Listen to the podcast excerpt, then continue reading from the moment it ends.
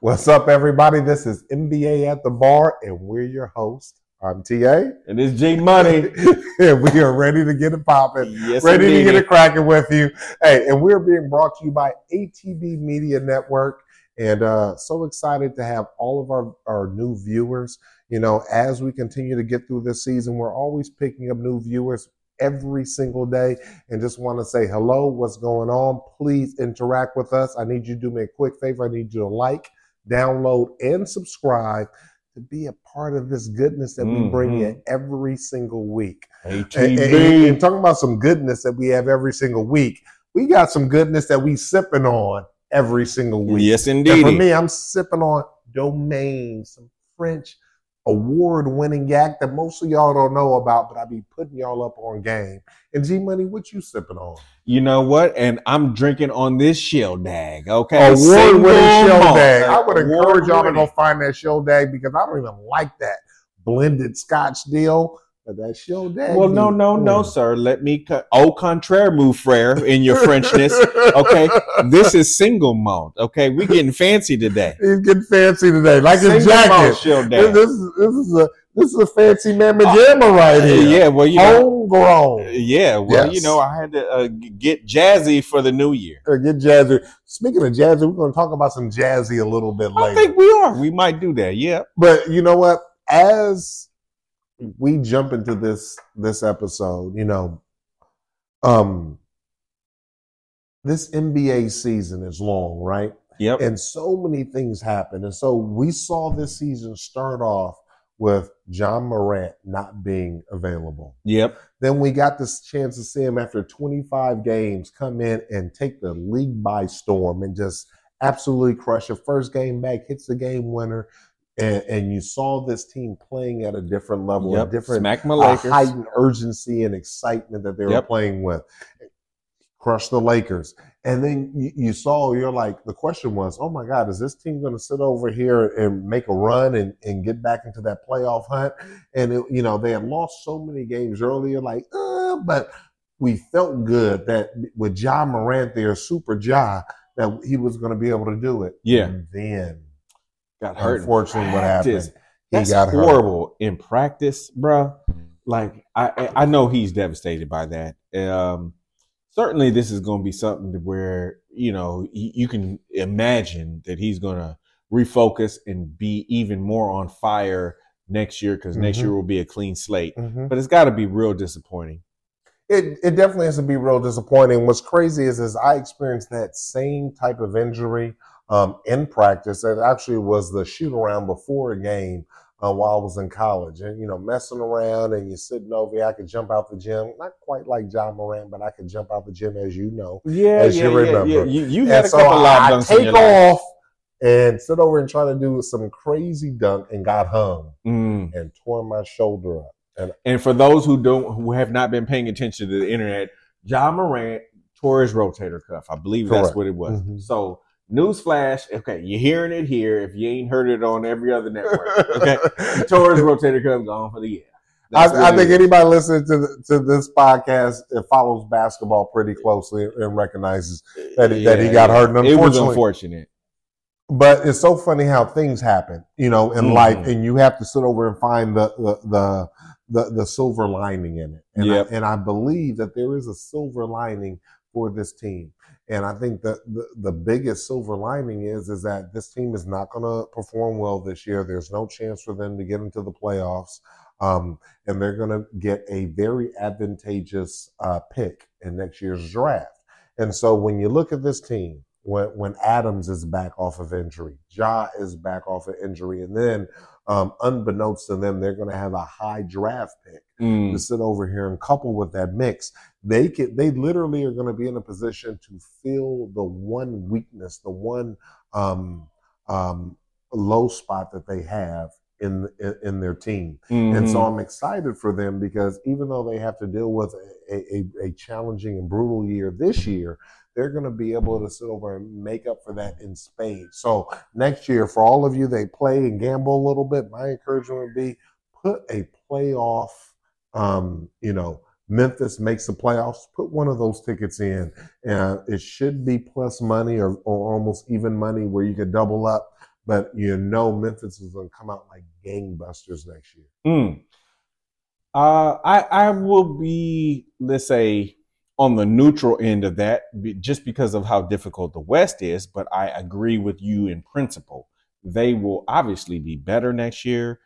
It is a devastating injury. Now, in terms of this season, it all really, to me, it falls on people with leadership qualities that are on that team. So to me, the way that their season is going to end is really, to me, solely predicated on Marcus Smart and Bane.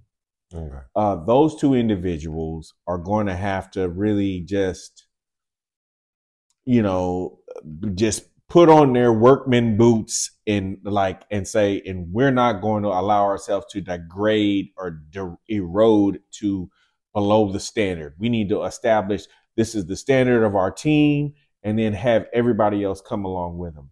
But do we expect them to lose? Hell yeah. Because, I just can't even fathom you thinking that this team could do well after Ja's gotten re-injured when they couldn't do anything in the first 25 games.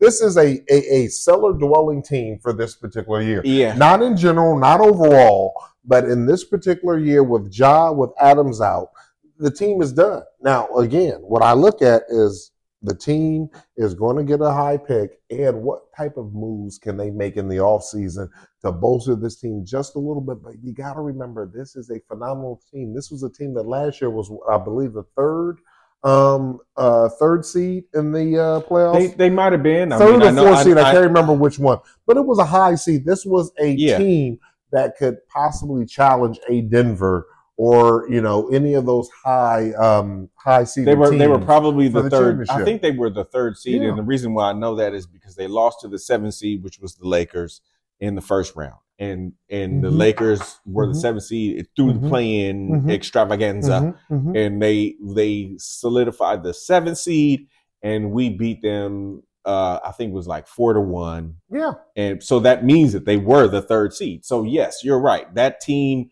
has talent. They are, let's say, viable, no doubt.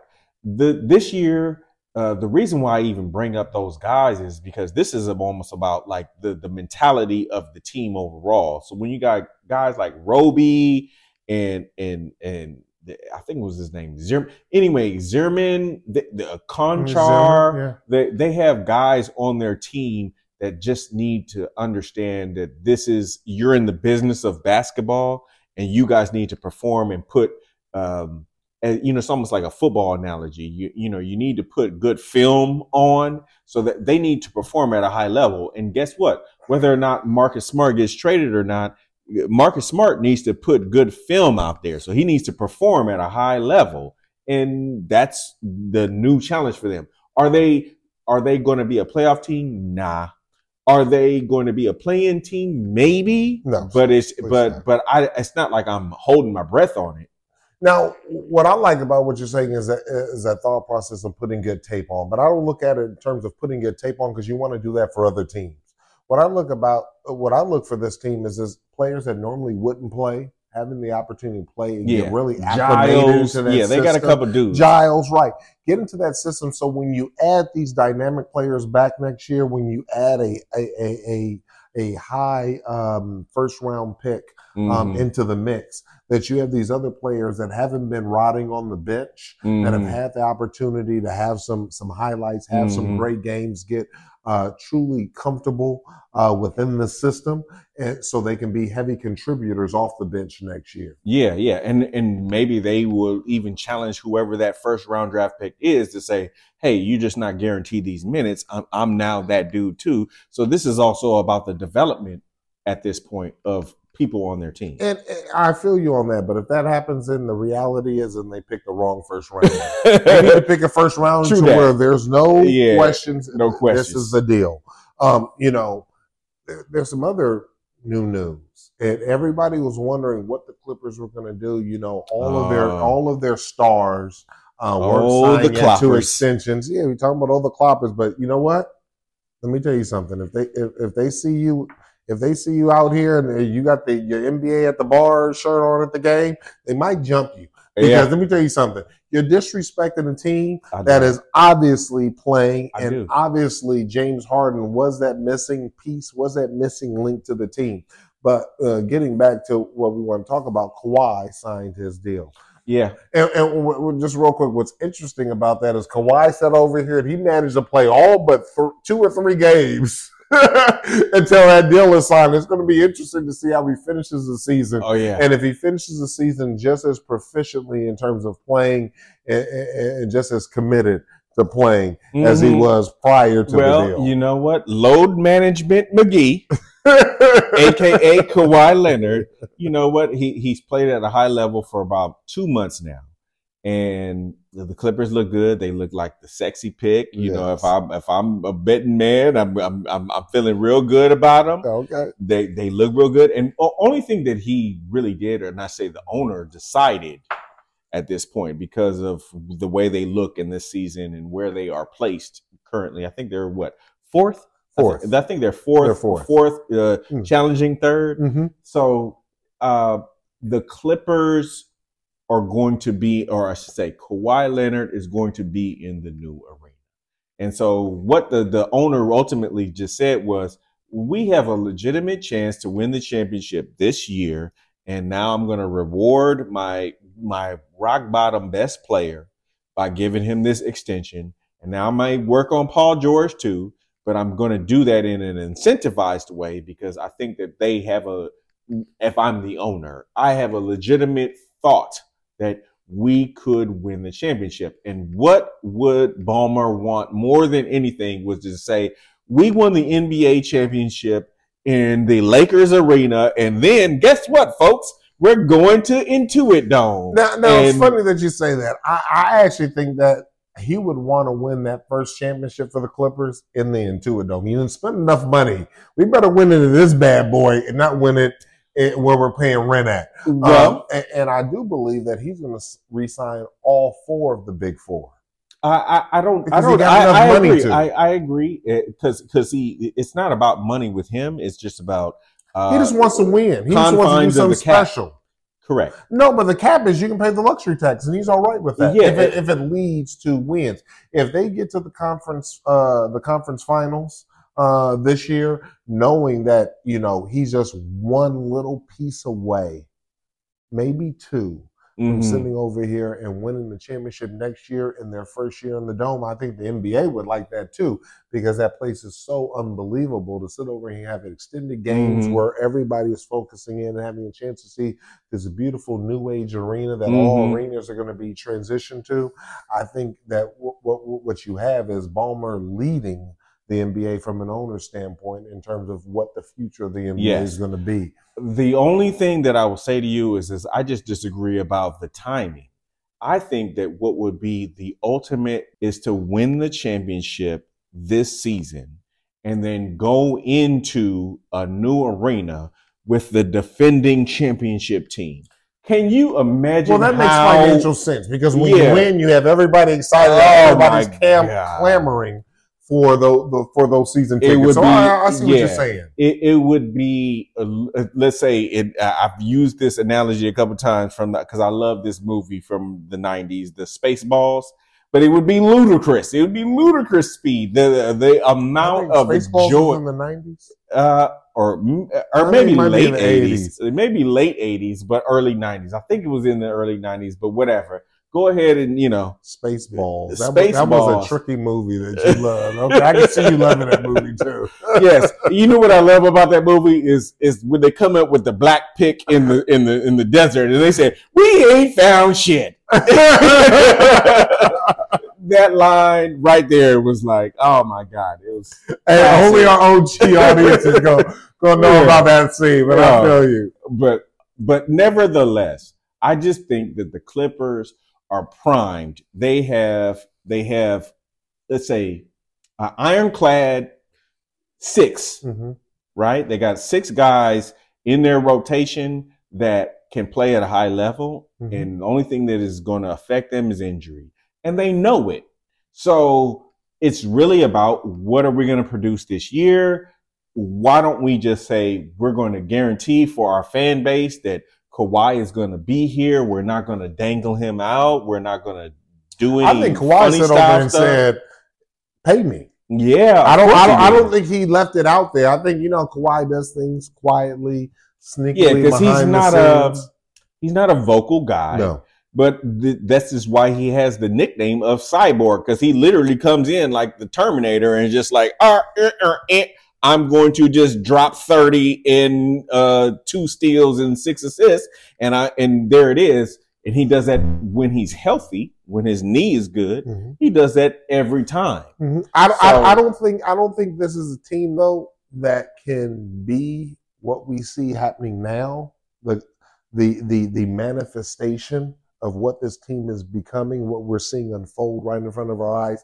I don't think it can be replicated without this Big Four. Mm. And so with the owner having almost endless pockets, I think he has the wherewithal to know that this Big Four, how they're playing now, it has to go over into the Intuit arena. It's a smart move. It's a smart move. And when you financially can afford it, church. Of course. And you know what? And you also hear rumblings through the media outlets that they're also trying to do the same thing with Paul George. Mm-hmm. So guess what? And maybe we do Paul George, and then maybe we do Harden in the off season, right? Yeah. And then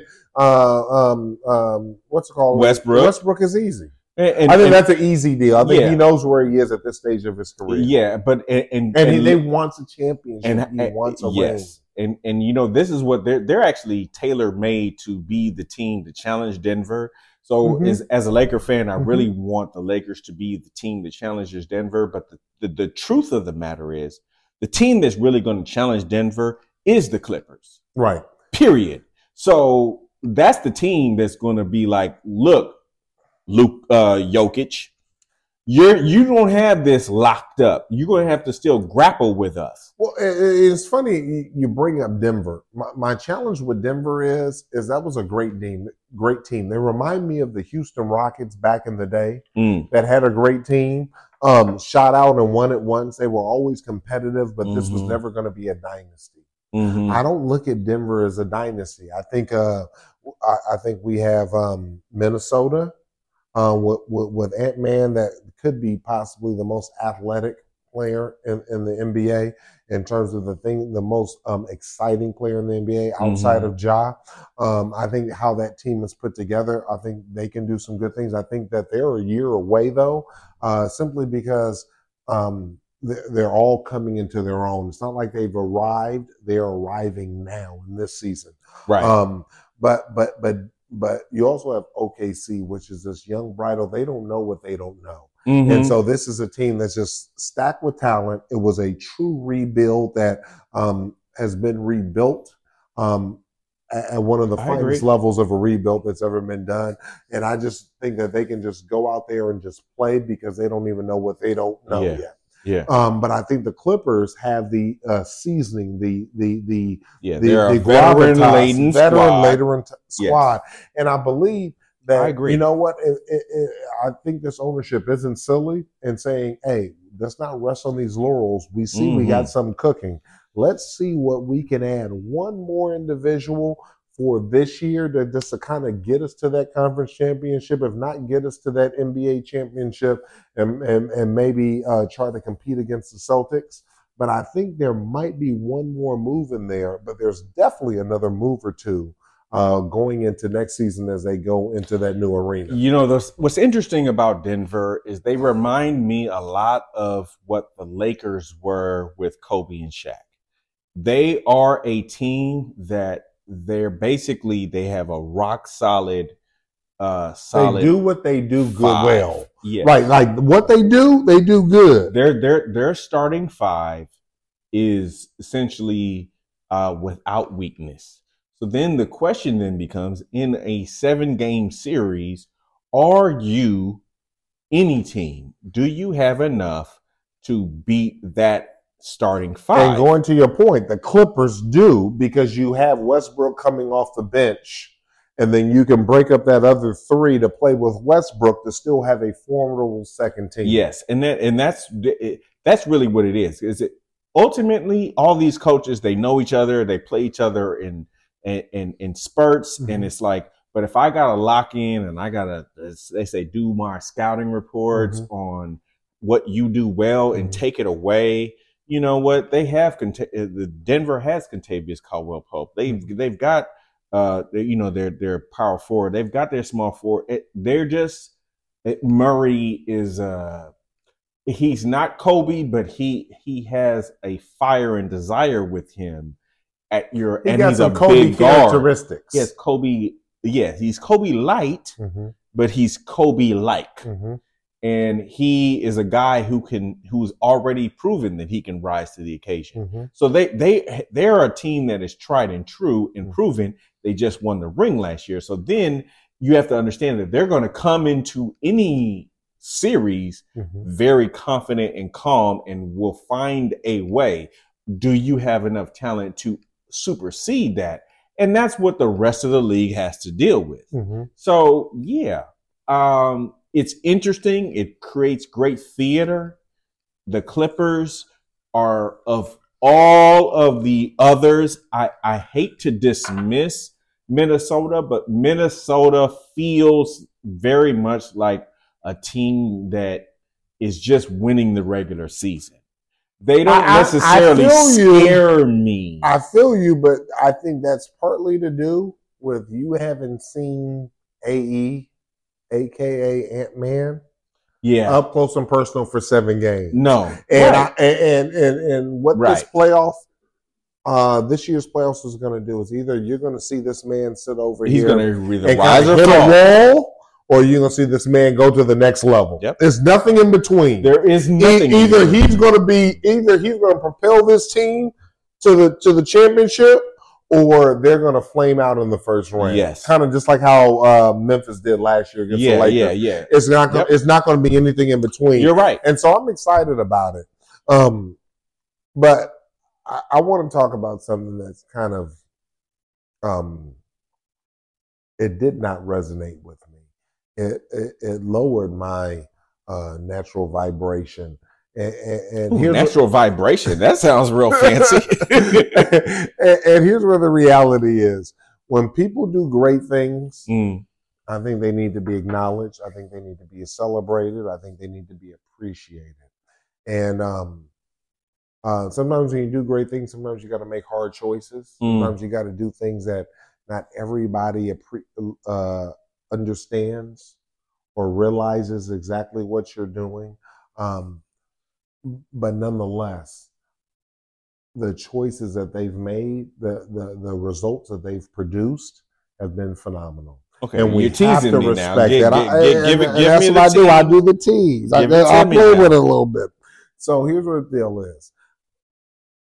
I think it was last night or the night before last, the Chicago Bulls had a ceremony for their greatest players. We call them. Luke Longley took the long flight all the way out from Australia to be there. You know, most of the Chicago great were there. I don't think Pippen was there, and I don't think Jordan was there.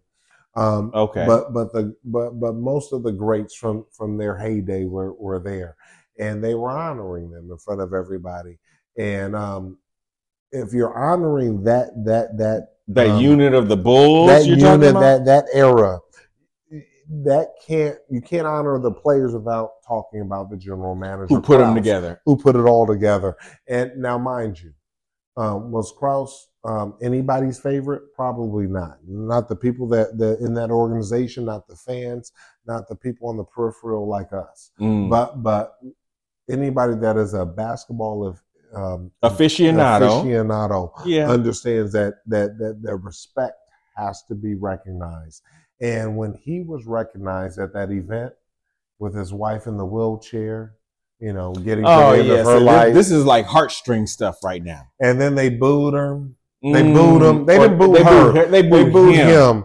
But, you know, she took it so personally. She took it so harshly.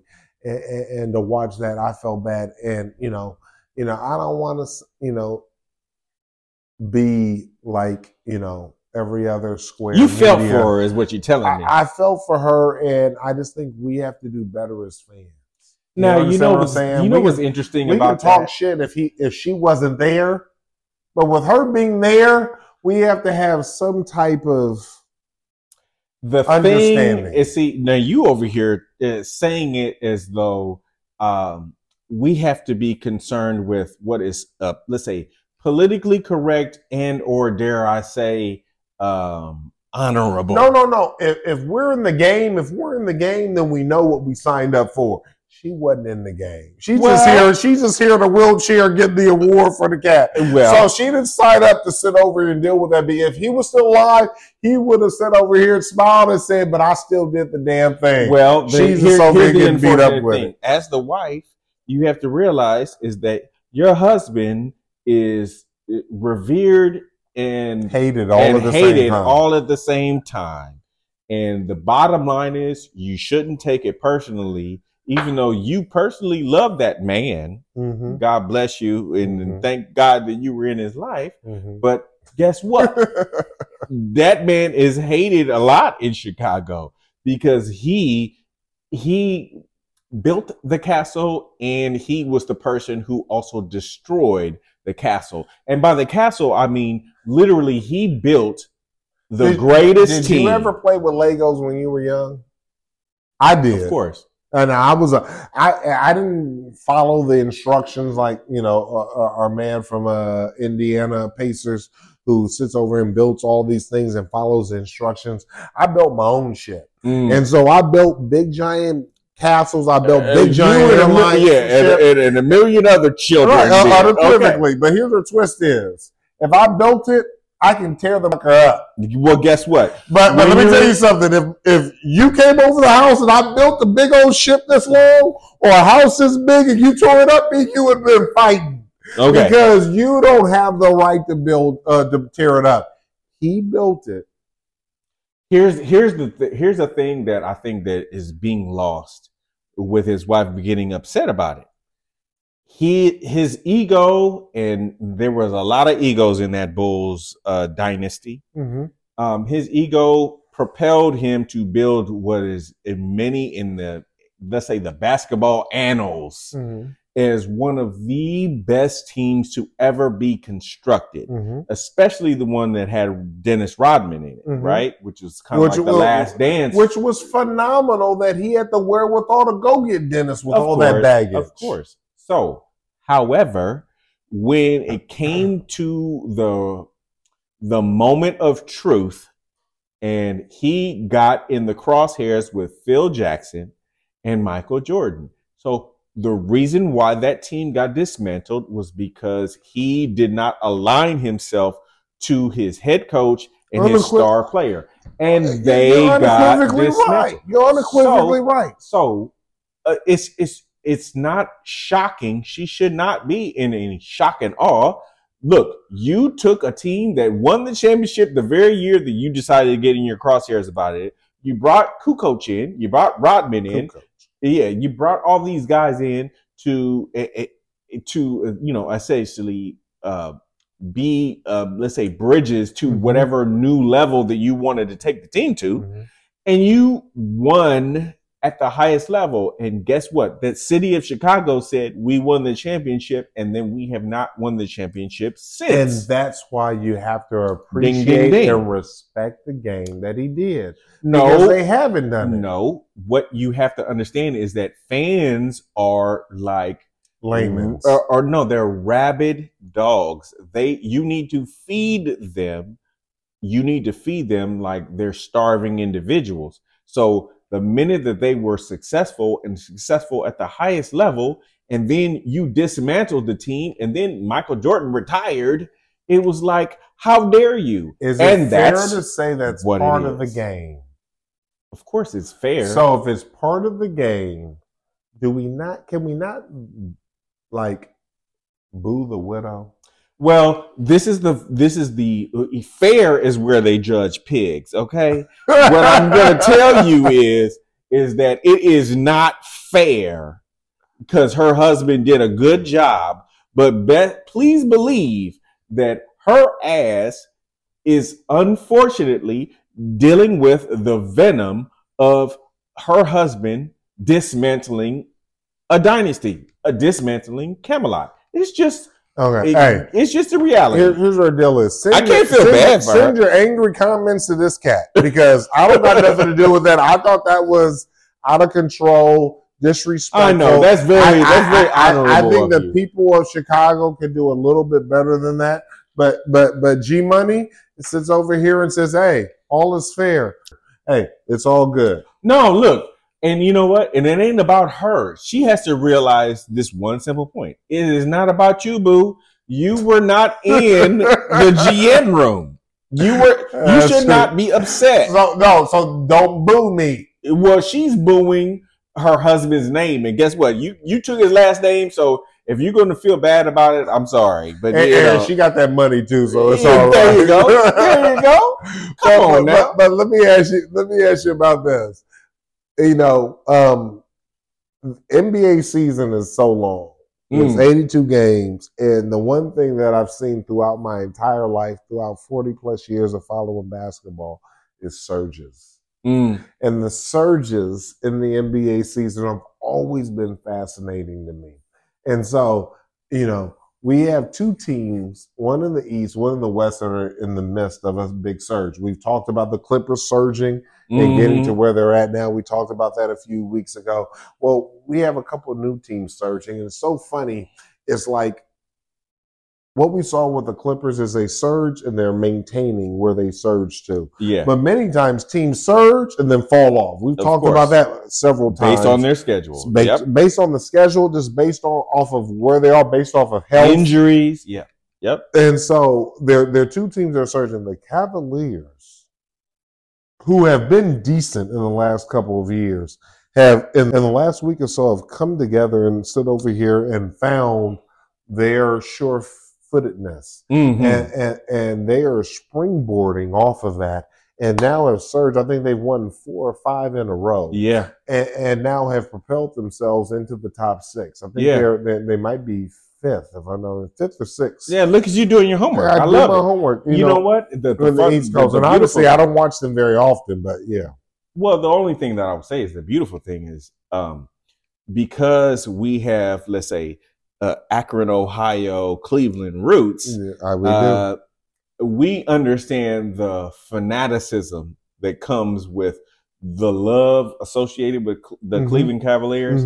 It is at an absurd level. The only thing that it will be trumped by that is the Cleveland Browns, who just got boo-bopped in the NFL playoffs. They did. Mollywop. Yeah, but other than that, I would say Cleveland loves themselves some Cavaliers. And so you know what? What we're seeing is that Spider came back.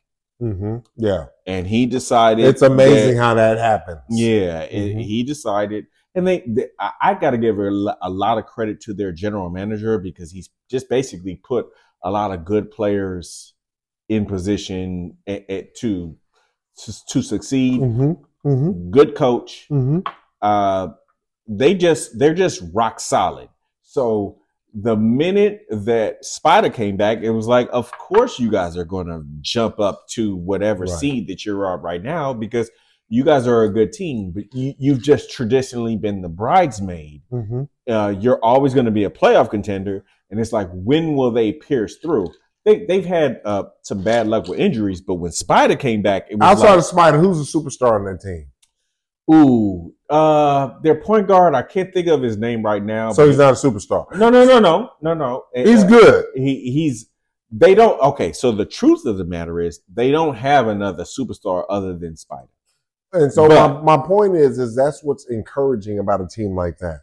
When you can have surges like this in the middle of the season, when you can sit over here and position yourself to be a legitimate playoff team, which they have been in the previous couple of years, which I believe they're positioning themselves to be at now. Now the Spider's back, and I think they will be in the future.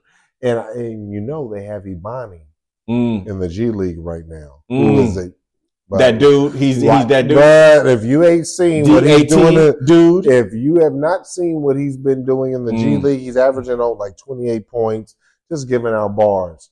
Like, this team is positioned It's just so hard to get a superstar to go to Cleveland. Yeah, of course, because it's Cleveland. You almost right. And if it wasn't for LeBron being from Akron, that would never have happened. Never. So basically, you have to build this team either completely organically and get people on those rookie deals, and you just have to get lucky to get the right individuals on the rookie deals, and develop them through the G League, develop them through through the first couple of years of their initial contract to kind of have a semblance of a deal. But to be able to sit over here and find a KD, some real top flight talent to go there is almost impossible. Yeah, and that's where the challenge with the team is. They're similar to, let's say, if Milwaukee did not decide, or I should say, if Giannis didn't decide to, let's say, make roots, if he wasn't from France, Milwaukee, they would be done. If he was from Brooklyn, he would never have stayed there. Or I think he's Greek. Oh, Greek, Giannis right? Yeah, Greek. Sorry, Greek. Yeah. But if he wasn't from Europe, he wouldn't. Agreed. If he was American, he would be like, I'm not staying here under no circumstances. Right. They need to go get a European grade. Well, there's a European grade out there. Here's what I would say about the Cavaliers.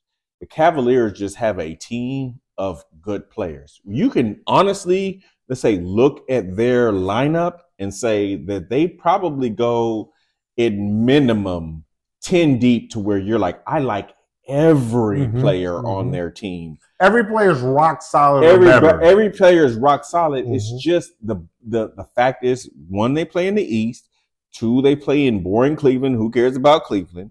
But then the third part of it is they're in the playoffs every year. It's just, are they going to burst through? Because they don't. And they can't only, without that monster. No, and they only that monster got to come from Europe. That's just think of it. They are Denver. They're Denver without Jokic. Okay, but see, you understand how you need to find somebody that nobody else is on to become great, to break through. And you know because they've done everything else right.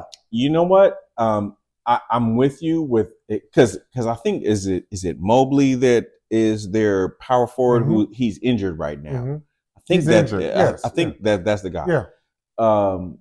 The thing about Cleveland is, look, there is no other superstar other than Spider on that team. But the problem with Spider is he might be 6'2".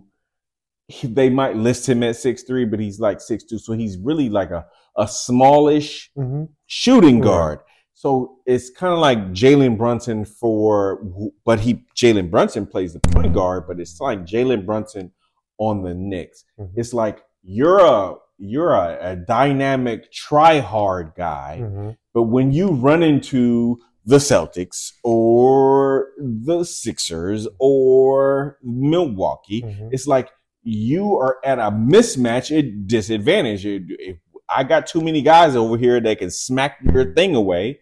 And at the end of the day, you're not good enough. What do you do? You, if there's value there, trade them for what you need. Trade them for what you need. The team. Because the rest of the team is great. The rest of the team is not great. The rest of the team is rock solid. Yes, they're rock solid. That's not the player. If that missing link is not the one to get you there, trade them. Get somebody else, and then find an additional player. Now, see, and then this, to me, I feel like we're giving away somebody needs to hire us because, yes, I agree with you. But at the same time, the problem that they are running into is just this. They are consistently going to be in the playoffs. So when you're in the playoffs, you always have a puncher's chance. And they understand that Spider gives them a puncher's chance. You need to get on Instagram. No, I agree with you. I think that most GMs think about it in this context. They look at when Allen Iverson, who's all of 6'1", is Spider Allen Iverson, and he just basically had a formidable defensive. Spider Allen Iverson. Allen Iverson was better. How much better? A little bit better? Marginally better. What? No. Ladies and gentlemen, I didn't say it. I didn't say it. I didn't say it. It was a. We're talking about eras. The reason why I say that is, but that marginal better was a difference, and it was the league was different. But the thing about it is I think GMs fall in love with the idea of the Iverson formula, because what they essentially decided to do was, hey, we're going to just have a completely defensive-oriented team, and then we're going to have a dynamic guy who can do everything. Is Spider Hall of Famer? It remains to be seen. I think that he has the potential to be, and is he on an arc to be a Hall of Famer? Absolutely. If he's not in Cleveland. Put him with the Lakers. Oh, well, yeah. But see, and then trade. Hall of Fame goes with winning. So Hall of Fame goes with multiple conference appearances and finals appearances. What was the Utah? John Stockton's in the Hall of Fame, ain't he? But John Stockton went to the finals how many times? But no. No, he went to the finals, I think, 3 times. He faced the Bulls twice, and he went through the Magic era to where he was in the Western Conference Finals at least 5 or 6 times. But he ran into Magic Johnson. Oh, that's Magic. Listen, the thing about John Stockton is John Stockton was the quintessential point guard, and everybody in the league. And he's special. He's a legitimate. With or without titles, he was going to the Hall of Fame. Yes. Spider ain't that. No, he's not that. However, the thing is, he's so young that he has not, let's say, his story has not been written yet. That's fair enough. Now, here's what Twist says. We talked about little John Stockton. Who do he play for? Utah. You know who's sitting over here getting a crack? Utah Jazz over here on a 5-game. Look at you in this segment. Look at you getting fancy. I'm sitting over here getting a crack. 5-game streak. Hey, Utah. Mm-hmm. I'm not a believer. Right now, I'm taking a picture. I'm not a believer, but the proof is in the pudding. Mm. Substance is in the numbers. At the end of the day, is their 5-game win streak. I don't know where this goes by All-Star Weekend, because that's always my barometer. Yeah. Where teams at by All-Star Weekend to give me a semblance, an idea of where we're going to be at, what's the jockeying position going into the second half of the year. But yeah. I will tell you this. In this league, in this long of a season, especially at this time where people begin to lose focus and they are gaining focus. Mm-hmm. What do you believe is the Jazz's what the final outcome of them? No, not the final outcome, but just what's their secret sauce that they're using, or what have they done? Are they just on a quick hot streak where the schedule will allow them to go on this run, or is this something real? Is this something tangible? You know, it is tangible for from this one perspective. Okay, they have, let's say, 2 good centers in terms mm-hmm. of just guys who can pass and mm-hmm. shoot. Mm-hmm. They have I can't think of the guy's name. I'm going to butcher the name, but they have essentially a dynamic small forward, okay, who's 6'9", mm-hmm. and then Fontecchio, who has been like a surprise. Fontecchio, right? They pulled Fontecchio straight out of their behind, and like boot. Okay, yeah. Mm-hmm. So he's another, let's say, big. But you see that European that guy. People don't be sleeping on that these teams at the top can find. To sit over and greatly improve their team. Utah found that last year, yeah. Right. So what we're talking about is similar to what we just said about Cleveland, right? At the end of the day, they have probably like 8 or 9 guys that are deep, mm-hmm. that can play meaningful minutes and that can score and play make. Mm-hmm. And when you have a team that can do both things, you are dynamic. So when you go through the regular season, oh my God, guess what? We can win 2 out of our 3 games, and then we go on this cadence, and then guess what happens? We might win 4 in a row. Right now, they are in the play-in tournament, and so the Lakers where do you see out. Them a month from now, 30 days from now? We're right there, right about the a couple of days before the All-Star break. Where do you see this team? Is this team really fighting for a playoff berth, or is it a little smoke and mirrors, and they just got excited, and they're going to sit over and shoot their wad and beat back? No, I think that the only thing that will change the dynamic is a trade in the West, which I hope that the Lakers can do. But if the Lakers do nothing and they stand pat, I think that they are going to be the team that's going to be that 8 or 9 seed. I think the Utah Jazz, barring injury, will be the 8 or 9 seed. And then you're talking about essentially, everybody else who's kind of on the back end, and the Lakers are on the included in that back end, are going to be fighting for that 10th seed. Now, I would say the interesting thing about the West is anywhere from, let's say, 7 to 12, there's a difference of a game and a half. All right, so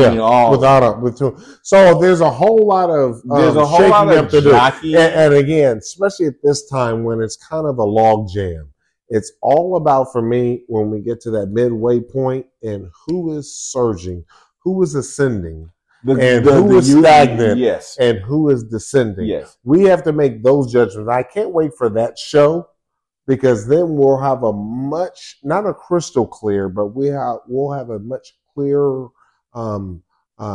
idea of where these things are going and where they're at. Absolutely. But with respect to the Utah Jazz, I expect the Utah Jazz to be firmly in like a 9 or 8 seed.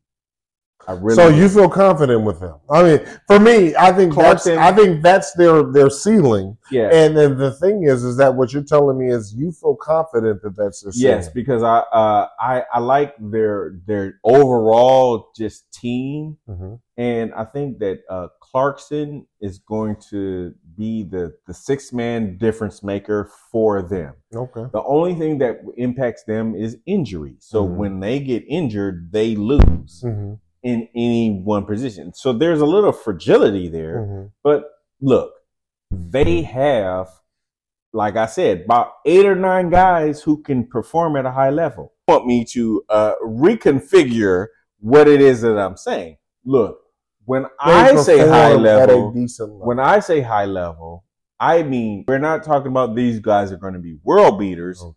But what I'm saying is, can you give me 10 points, maybe 10 rebounds, and can you? But that's important. Like there's value to that. So as I feel you on that, but it's like we talk about SGA performing at a high level. When you compare these individuals to that, it's like you had me. I'm tied to you. You had me looking like a stone cold. Okay, you know what I'm saying? Ruined by humbug. Okay.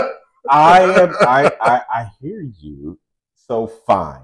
Not a high level. I just want to be a little bit more critical with how we talk about these individuals, because you know how the NBA gets, and it is kind of blurred, and you are kind of spilling it. He got a hole in his lip. Okay, fine. So you understand what I'm saying? So I do understand. Just give us the point. You understand what I'm saying? I do. And so that's the only thing is I want there to be a differentiation. I don't want people to believe that you don't know what you're talking about, because I know you do. I know how you cover this game, and I don't want people to believe I don't know what I'm talking about. Well, I'm co-signing what you're talking. You're crazy talking about individuals or playing at a high level. You know what's interesting is when I say high level, I think about it in this context. Everybody who has made it to the NBA is a good player. So what we're talking about is that when we talk about all the players in the entire world, these guys are that little cluster of 300 plus, right? So how do we get the upper echelon? What's the differentiation? Super duper phenomenal? Like, yeah, I understand. So when we talk about stars, right? So there's stars and superstars. So stars and superstars basically are the guys who perform at that 20 point plus and something else level every year. Can we go superstars who are at the 30? Yeah. Stars are at the 20. Yeah. And good players are at 15 to 20. Yes. And everybody else is a 10 to 15 is rock solid solid player. Yes. So I agree fundamentally. So when I say somebody playing at a high level, I think that I'm just giving a little bit of respect to the league overall. But you're right. Allow me to give you some parameters. Yeah. So we need parameters, right? Okay. Yeah. You're giving me a little bumper like the AM circle. But here's what's this. You know, we've talked about the Cavs. We talked about the Jazz. What we love to talk about on this show, and between you and I, is not the periphery of good players. Mm-hmm. What we really thrive at and dig into and truly get goosebumps with is the MVP. Mm-hmm. Individuals that have the opportunity to get to be the very best in the league. That's because that's where our attention lies. You know, like really dials in and focuses in on. And so what I've seen over the past, say, 10 days or so, is there are two people that are kind of separating themselves. And you tell me if you agree. You know, I look at Embiid, that is again now leading the league in scoring, and I look at Luka. Oh, in terms of MVP? Yeah, in terms of MVP. I agree. Three. And we talked about Luka before. But, I've been a long-standing Luka hater, not because Luka couldn't play, but just because I was a fan of the Lakers and Luka was giving us the business in previous years. So now with that, I have to be agnostic and just kind of take my fandom out of it. Mm-hmm. I've come to find myself to really appreciate what Luka does day in and day out. Mm-hmm. and statistically, in three of the six leading statistical categories, Luka's in the top five. Mm-hmm. And so, let me tell you something. If it wasn't for me really diving into this, and you already heard me say that. That's low key. I said low key, but I guess I can't say low key. Yes, I heard that before. We've had many arguments, and now it pains me. Boy. But I have to acknowledge, appreciate, and respect the fact that what you're saying. Luka is the deal, and these two individuals, in my opinion, are jockeying for MVP. So at this point now, that we're 40% through the season.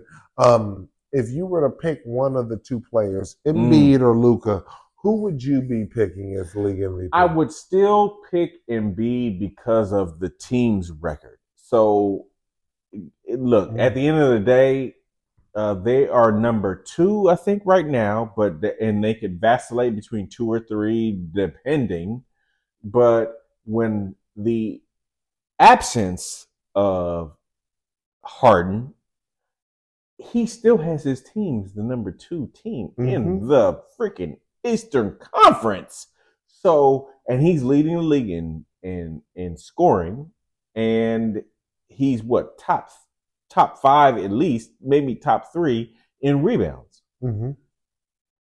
Joel Embiid is playing like he's playing on a level of gangster that I don't think any of us really saw him with this level of consistency. You're talking about now. We're talking about we're going into 110, 120 games of him playing at a super high level, when before we were talking about he was going on 30, 40 game spurts of it playing at such a high level. Now we're looking at, well over 100 games of him playing consistently at a high level.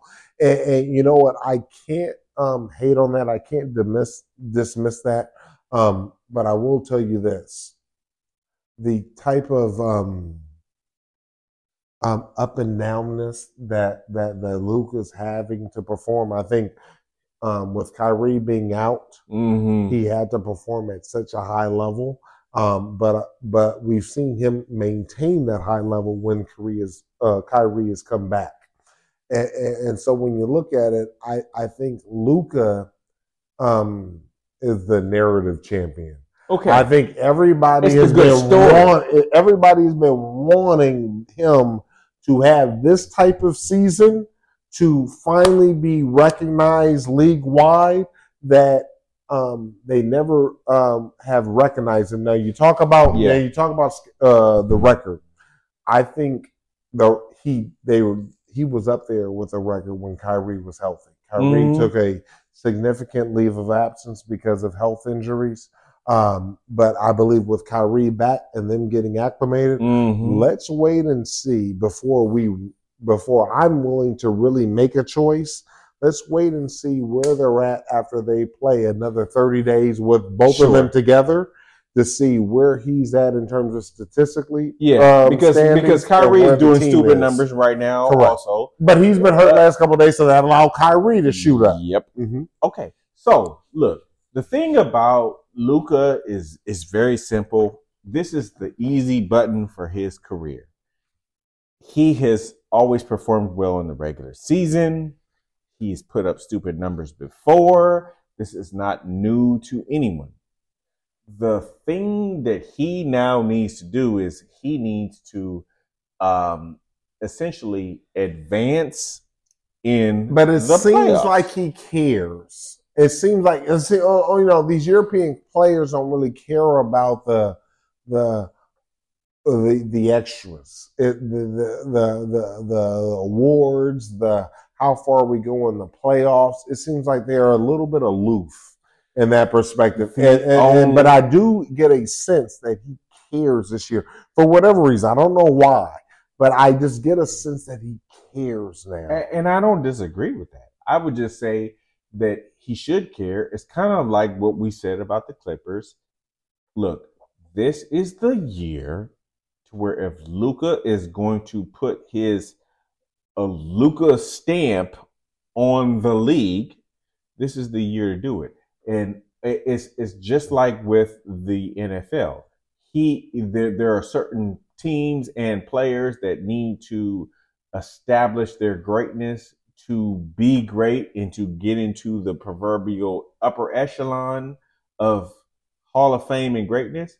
And this is the year to where Luka has to do that also.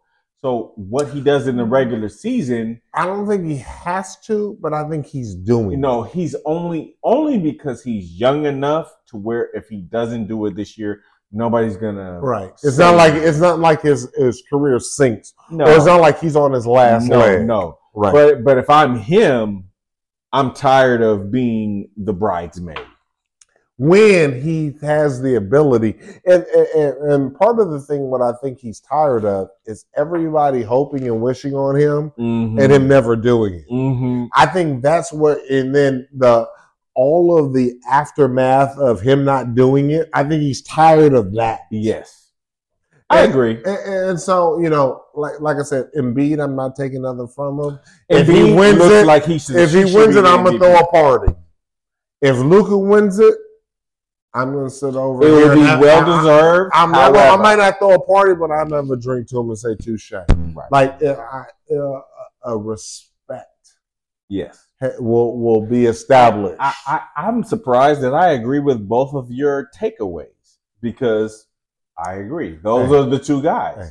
That's what you tend to do. And you know what? See, man, you're going to have me on the next episode where I'm about to just disagree with you. It's all right. You don't got to disagree, brother. When we're online, that's a good thing. That's not a bad thing. Don't try to put me together now. So the warm and cozy cloak. The last deal is that we've had the opportunity to talk about East Coast versus West Coast. Yeah, we touched on it. And right, the East Coast division versus the West Coast division, and for a long time in our lives, we've actually seen many swings. We've seen East Coast Conference swings where the East Coast was dominant. We talk about the Bad Boys. We talk about the Chicago Bulls. The Knicks. We talk about the Knicks that had dominant but gave up the booty.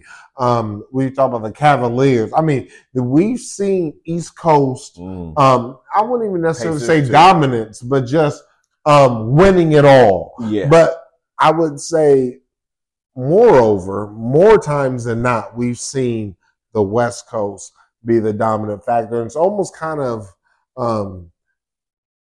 in the past 10 years, the perception is that the West Coast is always a dominant conference and the East Coast is like the little brothers. That might be our slant, but the statistics back us up. So, look, there are teams in the East Coast that have 2, 3, 4, 5 game losing streaks to where there are 2 or 3, 4 or 5 games below 500.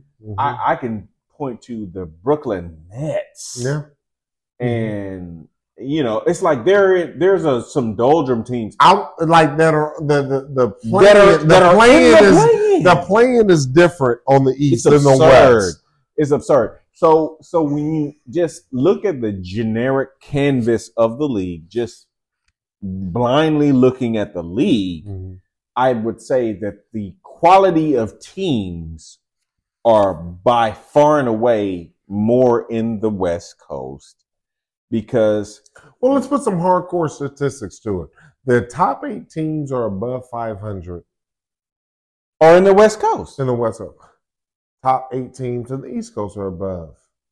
I think they're above 500. The twist is 9 and 10. Yeah, on the East Coast are significantly below. Yeah, they're like 4 or 5 games up below. But the 9 and 10 on the West are like 500 or just 1 game below. So really, what we look at between the two conferences is one is extremely top heavy. The other one has more talent through the deal. Now, all that matters is that it's going to be difficult to get to that championship. We're going to see greater playoffs with the West. Yeah. But that doesn't negate the fact that the concentration of talent at the top of the East is not formidable. Yeah. That does not have the ability to spank the West Coast team that comes out of the Western Conference into the finals. At the end of the day, it's still just one team. Because the Celtics are looking phenomenal. Minnesota is Milwaukee. The Bucks are looking phenomenal. And obviously Philly is looking phenomenal. So the East Coast is heavy, and still you have young teams below that. We saw what the trade with Anunoby did for the Knicks. Yes. And so my whole twist is that the trade deadline isn't done. So there's a lot that can be done in the East with a couple of those teams that are in the mix. Indiana. Imagine if they get a rock-solid piece that can completely be the Rubik's Cube, twist to unlock that monster. You understand what I'm saying? Yes, I do. It was interesting about them. I don't see Indiana doing, let's say, a monumental deal. I just don't. However, because I think that they still want to see what their young guys are going to do. Indiana has said, we're active. We think we got some here, and we're not going to break up our nucleus, but if we can ship off 2 or 3 plus a draft pick to sit over and get an additional monster to mask the inefficiency that we currently have to make us competitive now, they're saying they're willing to do that. And that's interesting, because what they're building, and I think they're building something so special that you can go slow, but I there's nothing more than I love than an aggressive leadership, ownership group that wants to win now. And all I have to say is, it's all pie in the sky until they actually pull the trigger. So right now, nobody's pulling a trigger. They're all just talking about it, and they're all just saying, "Well, they're all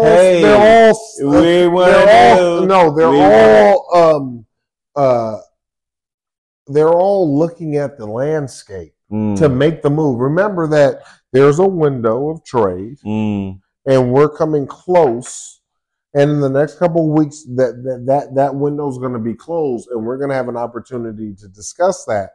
But I think that these teams know where they're at. I think they know, teams know. It's funny about the NBA. You know who's special and who's not. Yeah.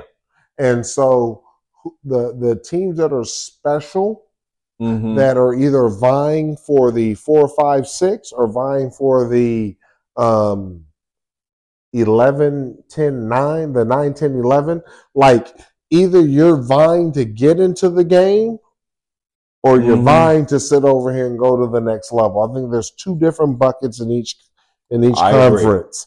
Agree. And I think the Pacers are a team that knows what they have. It's like they feel, unlike the Lakers, they feel we got to the fucking finals of the in-season tournament because we got something special here. And it's like the Lakers sit over here and say, we only got to the in-season tournament because LeBron put us on their back. We're actually not so special. That's what it kind of feels like and looks like. Okay. So here's what I would say generally, right? All of these teams and all of these individualized players, including players that are on the Lakers roster, what they want to say is that I can't emotionally commit to you until after the trade deadline, because after the trade deadline, I don't want to put up any specialized ass numbers and commit and do and shoot an extra 300 shots a day if I know that I'm about to be in Sacramento tomorrow. Right. I don't want to do it. Right. So it's only after the trade deadline when everybody knows, guess what? I'm still on the team. I'm still on the team. Oh, then you can see the real genuine dig in for everybody. So I understand why D'Angelo Russell and anybody else, I understand why all of them are not, let's say, not giving their best effort. However, it behooves their own, let's say, career to put up subpar performances. So they need to think about it from the context of that. Don't put up subpar performances. Don't do that, because whether or not you're staying on the team that you're on or you're going to somebody else, people in positions of power want to understand what it is that I'm getting. Right. And you are always being judged. Always know that. Mm-hmm. You're being judged every time, every single second. So you need to understand that. Just because you have millions of dollars and you can buy yourself a million hamburgers does not mean that you're not being judged. You are. And also doesn't mean that you're not wimpy. Yeah. From Popeye. Hey, is there anything else in this NBA landscape in this week? You know, it was a quiet week. It was. But this is still a whole lot of moving parts. There's still a whole lot of things working.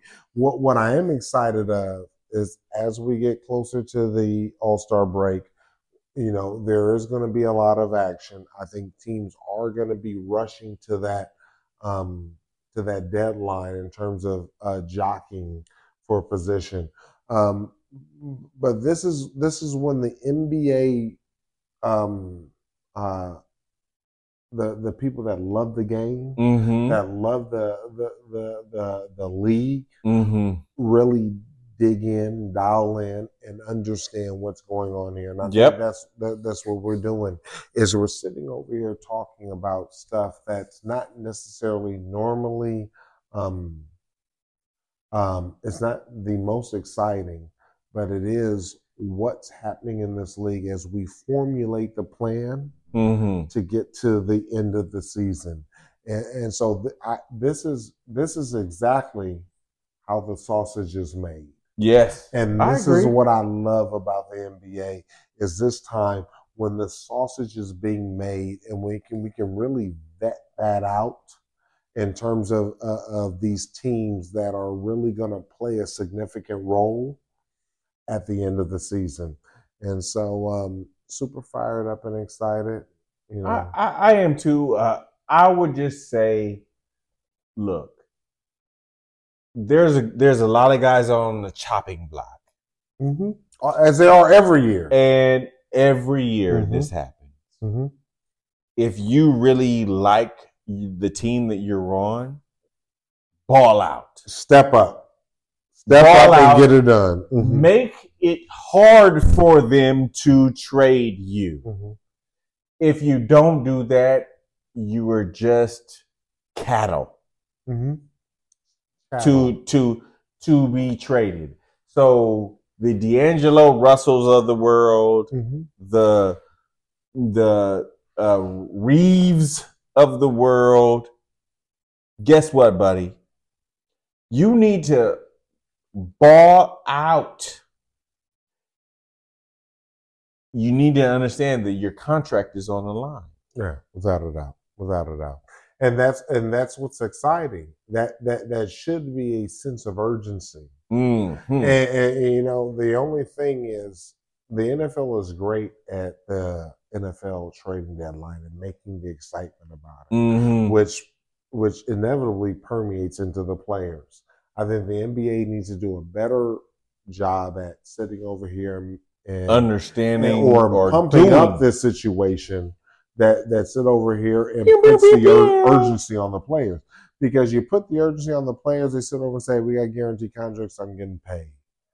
Put that outside urgency on it, which is really the fans and individuals like us that talk about it, to put them on blast, you know. Yes, because I think that all of them are worthy of, let's say, consideration and value that they can provide, but it just comes down to a simple thing: wins and losses. And one that I think that players lose sight of is that it's all about your team winning.